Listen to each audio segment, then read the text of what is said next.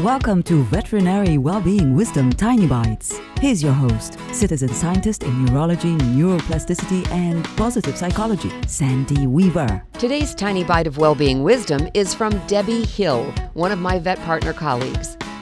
Every job has its stresses. Don't let the hard days steal your joy. Remember your why.